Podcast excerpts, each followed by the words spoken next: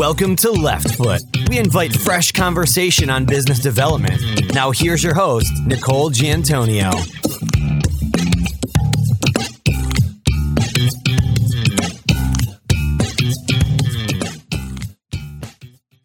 Hello, listeners. It's Nicole Giantonio, the founder of Left Foot, and I'm here to announce that our 12 audio based business development challenges are now available. 12 practical, execution oriented steps to predictable success. Part of the Left Foot GPS Growth Practice Solutions for Business Development. Go to leftfoot.com GPS for details. Hello, listeners, and welcome to Left Foot. Today's guest oversees a firm with more than 300 legal staff across 16 offices and in five countries. A corporate transactions lawyer and a senior member of the Public Finance Group, he's put his law, economics, and public policy education to good use. Headquartered in Detroit, Michigan, Miller Canfield's CEO, Mike McGee, welcome to Left Foot. Thanks, Nicole. Very happy to be here. Thanks for having me on. Let's jump right into our questions. Which of your personal strengths or habits have allowed you to be successful developing business? Well, I think that's a good question, and it's one that uh, probably takes a little bit of uh, time and, and, experience, meaning uh, just the passage of time. You learn it through trial and error. I'd say three things. The first is you learn to check your ego at the door. And what people usually say when uh, they think about that is the client comes first. And that's right, the client really does come first. And what that requires of a lawyer is really for the lawyer to come second. And it sounds easy, and we all say we can do that, but it really isn't so easy for lawyers because when you think about it, we've spent our whole careers measuring our success based on what we did and, you know, based on our individual performance. So, you know, we're accustomed to thinking of ourselves, and that is a habit that has to be broken. The second thing is you really have to listen. And listening is something that takes practice. And it's not something that lawyers necessarily, again, are terribly uh, adept at, uh, I think, particularly when they first come out of school. So, learning how to listen to the client, listening to the nuance, listening to what's meant in addition and behind what's said, I think that's very important. The third thing is, and I had uh, one of our partners tell me a story uh, recently about this where the assistant general counsel he works with when he uh, was engaged said, Remember, your job is to make me look good. That's a little bit of a variant of the first about checking the ego at the door. But what that really means in practice is you learn that it isn't just the delivery of the legal product. That's, of course, very, very important. But it's also all of the little things. We've all heard the expression, all politics is local. Well, really, the corollary for us is all service is personal. So when you know that your client's got to make a report to their board and they've got to get their report in on the 19th of the month, you know, you make a special effort to make sure that your part of that is in there three or four days in advance so that they're not worrying about it as they're putting together what they have to do. You do what you have to do so that your client looks good. If you do those three things, I think good things will follow. That whole idea of checking your ego at the door and putting the client first, you're right. It sounds like something that people should be doing, lawyers should be doing in practice, but it really takes a conscious effort. Do the best thing for the client. It ties into your second point, which is listening. You know, what is the outcome the client's looking for? We had a guest recently say that not every matter needs to be handled with the highest quality. Sometimes okay quality is okay. That idea of listening to what the outcomes need to be and make your partner look good. Don't want to have a huge bill on a regular routine matter, which is a great lead into the next question because Mike, at this point, you're running a business, you're running a law firm.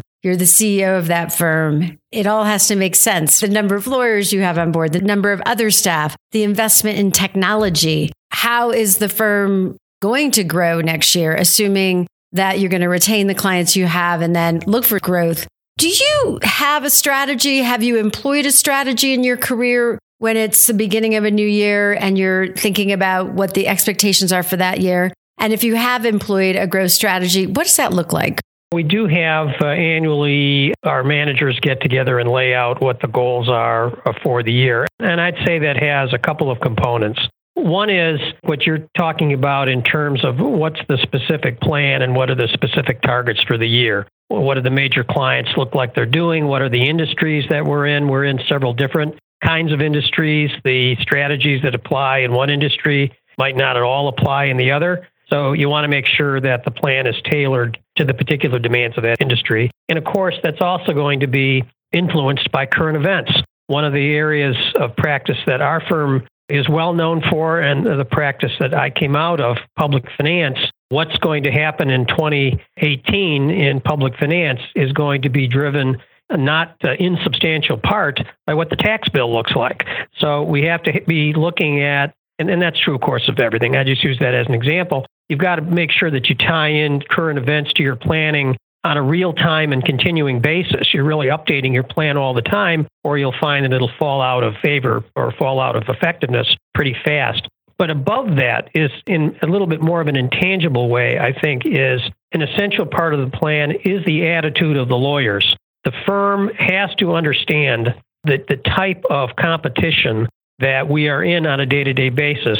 And although I think most lawyers are, there still can be a little bit lack of the universality of these changes.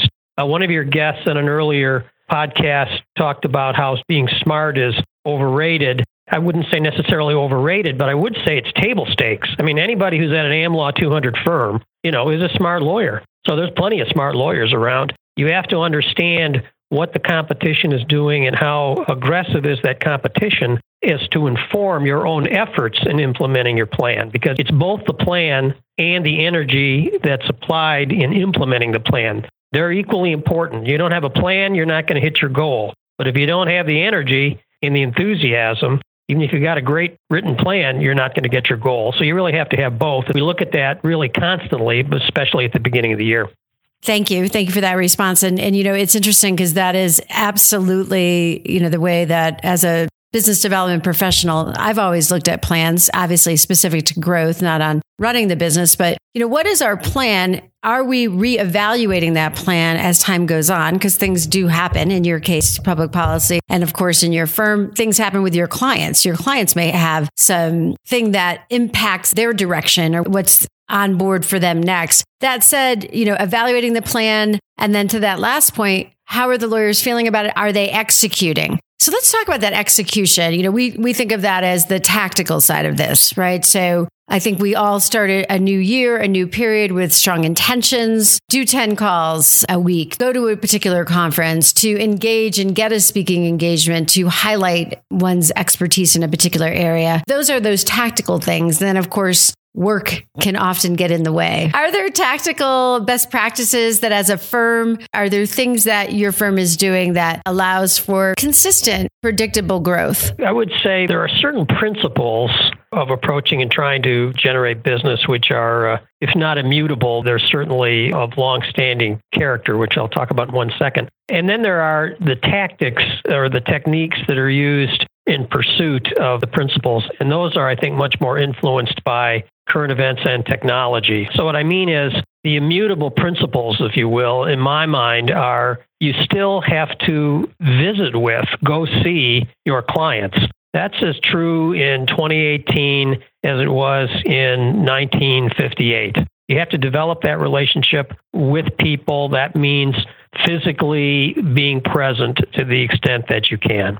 Secondly, we've already talked about the listening. I think that's just a, a universal thing. And then the third immutable principle that I, it's funny, it's simple, but I think lawyers sometimes aren't so good at it. You actually have to ask for work. I mean, it's great to be in a position of uh, have a great reputation, and it's great to be at a conference and give a speech. But at the end of the day, to be a successful business generator, you have to ask and you have to recognize that even for your good clients, other people are asking too. So you might as well get used to it. That's the world in which we live. The technology, I think, allows us different ways to get at that communication. You know, we, of course, everybody uses social media. We all have Twitter accounts. We all use LinkedIn. We all use, you know, whatever's going. Probably by the end of this podcast, there's going to be more technology, and what I just said will already be obsolete. It's changing fast, right? So you have to try to be aware of what uh, technological tools are available to you and make sure that you're using them to the best you can. So it's, it's both things. You mentioned conferences, for example. Conferences are a great tool. Some people think that just going to the conference that that's enough. Well, that actually, you know, isn't enough. It's both the follow-up, it's persistence, it's appearing before the same group of people over a longer period of time so that you develop authenticity. That helps to lend itself to growing trust. And then you have to be yourself. I have a partner who was uh, moderating a trade conference in his particular area last year. And he'd set up a particular speaker to fill in about a 75 minute presentation, and the speaker was done after 30 minutes. So my partner was standing up in front of this conference and basically having to fill in the time for 45 minutes, which he was able to do, but it wasn't easy. He felt a little bad about it, but what I told him was every single person in that audience knew what you were going through, that you were having to do your best to wing it, and they admired you for your pluck, that you were able to carry it out. He probably made more friends and developed a better reputation for hard work and creativity under pressure than almost anything else he could have done. So, you know, that sort of those sort of things, a little bit of serendipity there, but you have to be yourself and you have to be committed to what it is you're doing. Absolutely, absolutely agree. Conferences and follow-up huge believer. You go to the conference, terrific. And I agree with you. Go to the same conference a few years in a row because the return is significant over time. You will see other people doing that. People will say, Oh, I recognize you, or we've met before. You were here last year. It's a great way. It makes it much easier to enhance those connections and, of course, follow up and now a word from our sponsor. Nicole here, and a shout out and thank you for tuning in to the Left Foot podcast. Are you looking to energize your business development efforts? Our 12 Left Foot Business Development Challenges will energize your efforts in three areas business development grit, tactical habits that lead to business development success, including networking, nailing your niche how to focus and develop an expert reputation, commercial savoir faire, a discussion on business and the revenue side of law. At Left Foot, we believe 20% of people are natural at business development, 10% say no to business development, and 70% are neutral and can adopt the skills necessary when presented in an organized, methodical way. To learn more and be challenged, go to the GPS page at leftfoot.com. The market has definitely changed. Today, there's technology, there's pressure around pricing. How has the approach that your firm is taking in your go to market strategy, how has it changed due to these changing market conditions? The biggest change, Nicole, has been the application of technology to try to make our process, our deliverable, or to have our deliverable be delivered on a more efficient basis. And clients are demanding that. The influence now of uh, big data and the ability for clients to do things like take the uh, enormous amount of data that's present in bills and do their own reverse engineering of what it is we are doing so that they can ask us, how is this aspect of the transaction or this aspect of the case or this aspect of discovery? How was that handled? What was your rationale? How is it being staffed? What are the inputs? What are the cost drivers? Those are the types of, I think, much more sophisticated financial types of questions that are being asked of us now, which really were not so much asked even 10 years ago. And I think that's a direct result of technology and the growing influence of things like artificial intelligence. When my partners think of artificial intelligence, for example, I think right now they tend to think of a robot that's going to deliver a memo if they ask it a question. And that's really not it. I mean, what really I think the first impact is going to be on legal process because AI allows the client and is going to require the law firms to really drill down much more than we ever have on how we produce product. And it'll be up to us to make sure that we are delivering that product add value as best we can and at the both the price point and the quality point. Go back to your original one of your original comments that you know not all work has to be double A gold standard in terms of covering every particular issue. You obviously have to deliver top quality work at all times but top quality means something different in different contexts and that can have an impact on price so, all of those things. Great point. And when I think about artificial intelligence, and to your point, I hear a lot of lawyers perceiving that. I mean, it really is, in my opinion, big data on steroids. It's big data that is being pushed through technology to get results that a human could never do because it's too much data. We couldn't manage it. So the practical application of the result of that is what you referred to as the opportunity. If you can go back to your clients, whether they ask for it or you're doing it proactively and say, based on other matters we've done for you or other matters we've done for other clients of similar complexity with similar criteria, this is what we expect the result to be. How would you like to proceed? What a differentiator, at least for now. And I think culturally, it also requires, I think, in our business generally, this is one of the biggest cultural issues that we as lawyers have to get over. When you think that for uh, you know roughly 200 years in our country, lawyers have been accustomed to delivering a bill based on, in essence, the amount of time worked. That was a very efficient method for having the client, in essence, take all of the risk for what it was going to, uh, how much time would be taken, how much effort to come up with a deliverable. The emphasis on more fixed fees and the use of big data, precisely as you've described, to me says that that risk equation has been flipped 180 degrees, and I consider that a permanent change. Lawyers, as practitioners, are going to have to get used to a world, if we're not already used to it, we're going to have to get used to a world in which we bear the risk, not the client, as to the cost drivers of that deliverable. And being able to analyze, therefore, what you do, what's driving your cost, and how you might be able to make that process more efficient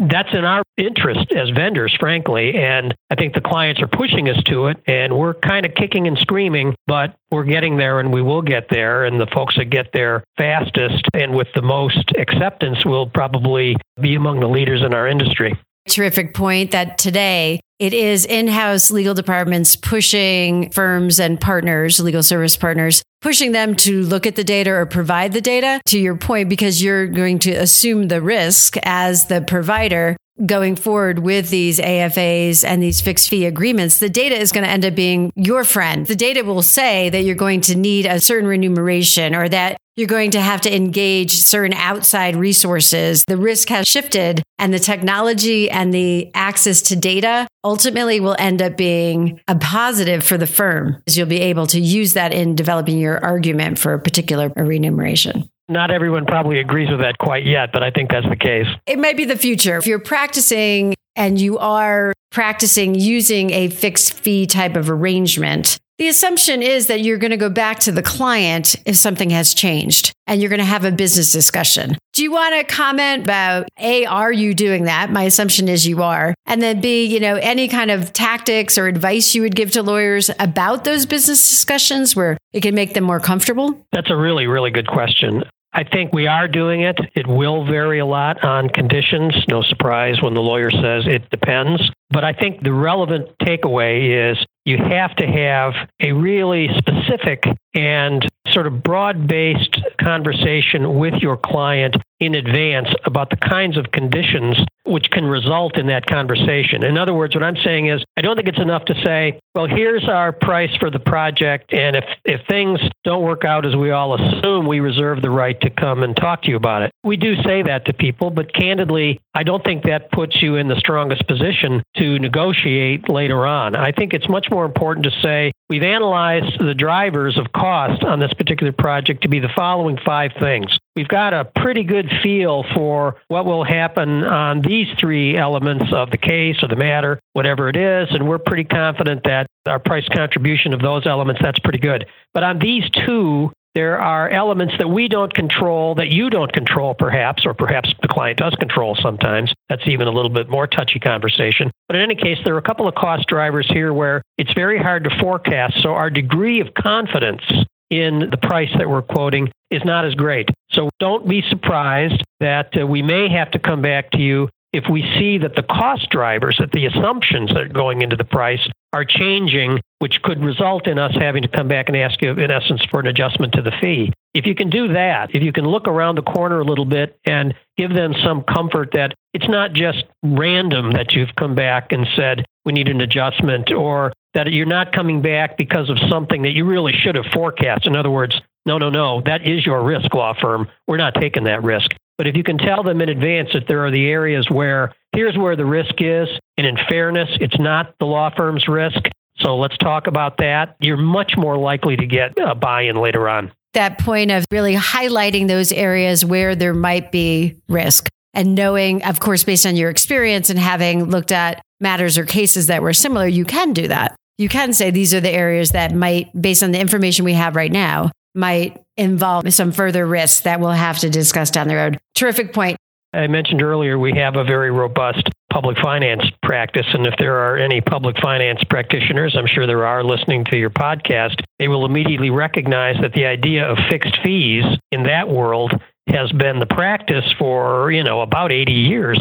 So everybody's pretty comfortable with it in that particular market. And in part, it's worked well because the types of risks that are presented to the law firm as the vendor are pretty well known. There aren't, I mean, there are surprises, but everybody knows them pretty well. So, in that context, where there's, in essence, a multi generational history, those lawyers are pretty comfortable uh, having that conversation. On the other hand, where I think everybody agrees that the notion of legal process and, and sticking to budget and fixed fees in the litigation area, a little bit harder to get buy in, let's face it. And so I think some of the folks in that market, I think, are a little bit they're having a little bit more difficulty embracing the idea, and as a result, they're probably it's a little bit more awkward conversation for them sometimes. Um, they are getting there, absolutely, and we do a fair amount ourselves. We do a fair amount of portions of litigation work on a fixed fee, and we have good conversations with the client, and our people are used to it. Other areas, not so much. So it's an ongoing process. It's definitely the area we hear it does involve the most challenge, but I think the idea of taking the example of areas where there have been fixed fees and budgets and constraints of budgets, using the skills developed on that side of the house can be so helpful. The lawyers are quick to say this is not predictable. And so, therefore, nothing in the case or nothing in the matter is predictable. That's not true of almost everything. There are vast portions, whether it's litigation or not, of things, if you break it down into bits, that actually are pretty predictable. You got to work with those. And there are going to be portions that aren't. And that's where you have the conversation with the client. That's a very interesting point because I would imagine when you're thinking about a case or a matter and how it's going to play out, to your point, when you break it down into pieces, you know what's predictable. That's a whole stream of work right there, breaking down what is going to happen, spelling it out. My assumption is, Mike, that you use a project management solution that is helpful in those scenarios. We're sort of tinkering with some of our own. We have tried to uh, stay abreast of uh, the sophisticated end of applications and software that help us uh, analyze our own business some of it we've tinkered with. We haven't really found a magic bullet out there, and we try to stay attuned to that. But we are to a greater and greater extent, you know, relying on analytics to break things down into pieces and, and really drill down to what it's costing us to produce something. When you look broadly at the industry, what are you seeing out there that you would consider innovative in the legal industry today? First of all, innovation is happening so fast. A few years, probably even three or four years ago, we did not have anything like a CLOC. And now that's an organization that has about 3,000 members. That's a reflection of the rate at which the market is changing. In my mind, right now, it's uh, the application of artificial intelligence to law firm operations. I think we're pretty much at the beginning of that. There are some firms that are already moving ahead in, in that area, and I think that's going to have a pretty dramatic impact on how firms are structured and how services are delivered. Having reviewed your firm in preparation for our discussion today and looking at the brand that's out there, it clearly shows that there is a mix of professionals working at your firm that are not just lawyers. There are, of course, many lawyers there, many lawyers that are looking to have a long and healthy career. What advice do you give to those lawyers that are just starting their responsibilities in business development? That's a great question, and, and one that uh, we try to coach our younger attorneys about. First, I'd go back to the beginning of our conversation about the fundamentals of remembering it's the client first, check that ego. You've got to learn to listen. You've got to put yourself in the shoes of the client. You've got to really do what is required to resolve the problems for the client, make their day a little bit easier. The idea that you have to start. I think there is a tendency for younger lawyers sometimes to think, well, you know, business development, I'm not going to bring in a million dollar client this year, so why should I even try? And that's going to be you know 10 or 15 years from now if i'm lucky we tell people no not at all you have to start now and yes i mean we'll be happy if you bring in a million dollar client but you won't But what you do do now is you begin to develop that network within your age cohort. And a surprising thing happens in 10 years.